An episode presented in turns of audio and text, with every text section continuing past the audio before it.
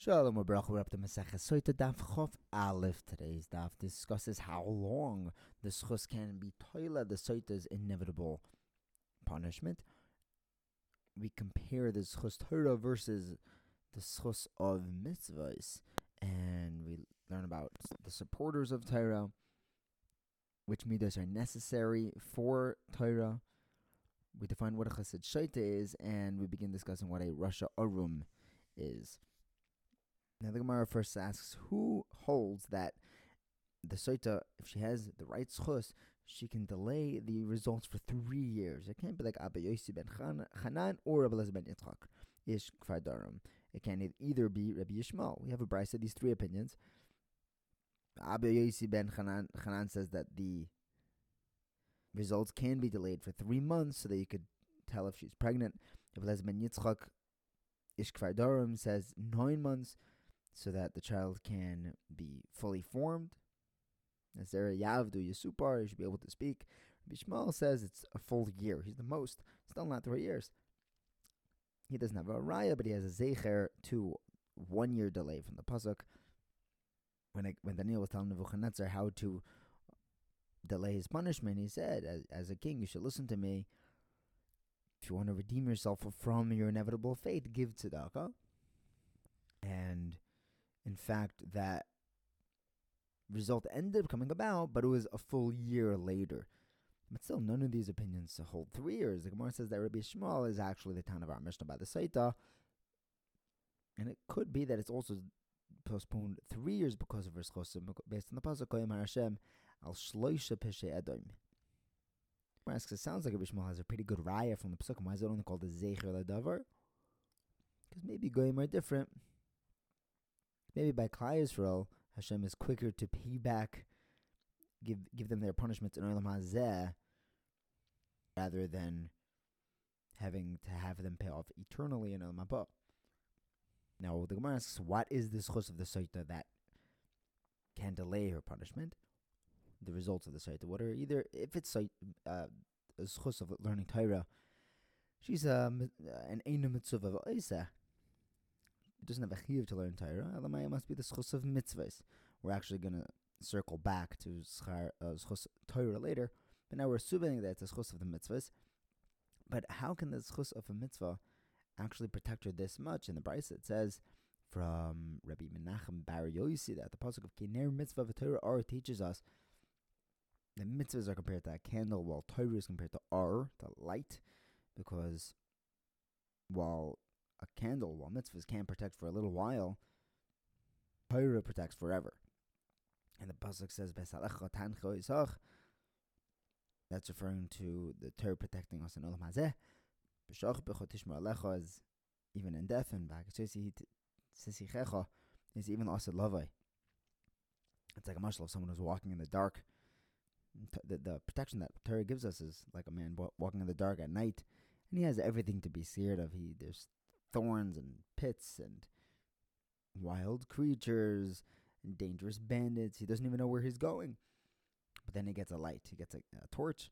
So now he can see where he's going. He's not going to walk into the dangers, but he's still scared of the wild animals and from the bandits. As soon as the sun rises, they that the wild animals go away and the bad guys start stop uh, stop attacking people.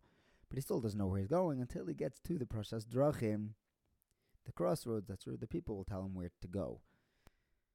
Alternatively, the Gemara says, when comparing a mitzvah to Torah, an Avera can extinguish the power of a mitzvah, but it cannot extinguish the zchus of the Torah, because the pasuk says, "Man ram chabois es ho'ava." Yosef says the difference between mitzvah and Torah is that while you're doing the mitzvah, it protects you it saves you from averas. But if you're not actually engaged in the mitzvah, it'll protect you, but it won't save you from the Yetzer Hara. Torah, on the other hand, protects you even when you're not actually engaged in the Torah. Rabbah disagrees. He says, look at Doeg, Achitoifel. They learnt Torah and it still didn't protect them from the Yetzer while they weren't engaged in it. So Rabbah says that Torah rather protects while you're learning it. While you're not learning it, It'll protect you, but it won't save you from chait. Mitzvahs always protect you, but never save you from chait. Vina learns differently that the schus of Torah is actually the schus that's going to save this soita. Ay, she's a mitzvah Yeah, but that doesn't mean she doesn't get schar for it. By getting her husband and her children to go learn, to go to the beis medrash, she splits the schar. Now, what's this uh, prashas drachim?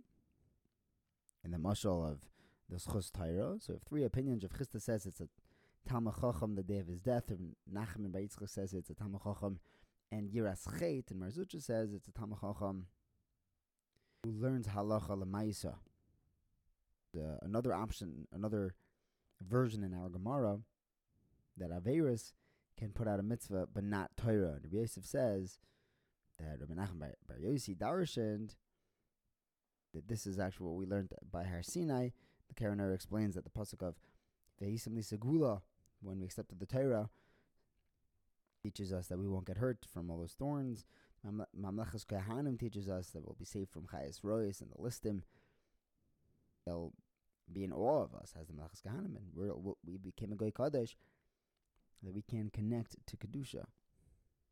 Doeg and Achitoifel knew this, they wouldn't have chased after David and Melech. Because the Pasuk says, uh, Leimer Elikim Ozvu. It says, V'lo yireh b'choyer dover. But they didn't know. Yes, maybe David did an Avera of some sort. And that can extinguish a mitzvah, but it does not extinguish the Torah that David Melech had. What does the pasuk mean when it says boys of uzulai? It's someone who's giving his whole heart and soul. Mitinish is called hoin ba'ava.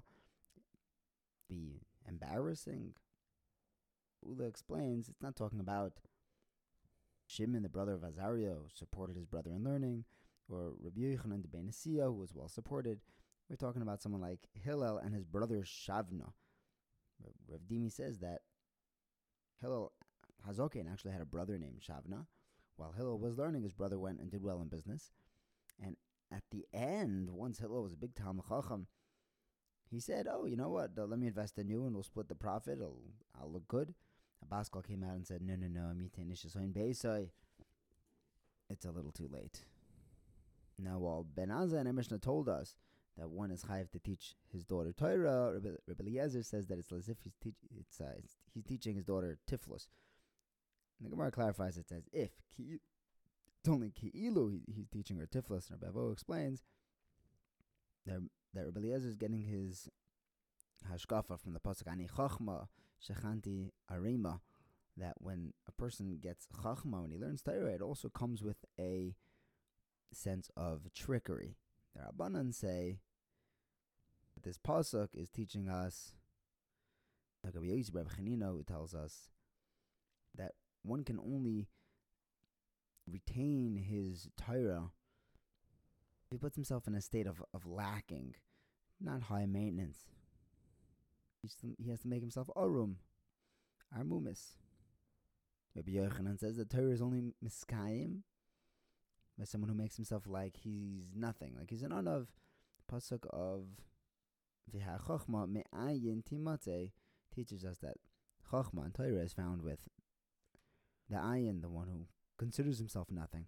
If Yeshua now tells us that a woman would prefer a kav of tiflas than nine kav somewhere else, and Gemara explains that she would rather less with her husband than for him to run off and her be able to have nine kavin. He'd rather have him around and live on a lower budget. And the Gemara says, What is a chosid shoita? Someone who sees a woman drowning and says, It's not derech eretz for me to look at her and save her and just let her drown. The Yerushalmi has a different version of a shoita, is one who waits to take his tefillin off before saving a baby. Over there, he was actually going to save him. He just silly enough to take the time to take off his tefillin in a situation of pikuach nefesh. Now, what is a rasha arum, a naked rasha?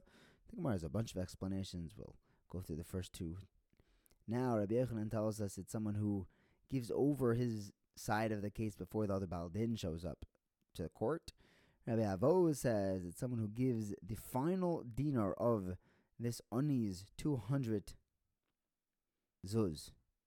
Once an oni has 200 zuz, he can no longer take like a chikon peya or meiser oni. So if he had 199, so you could have given him another thousand. Now he's out of the oni bracket. But you decided just to give him that one that he can't. You just took away his ability to take like a chikon peya. We'll continue with the list of explanations for Rasha Arum. Thank you for learning with me. Have a wonderful day.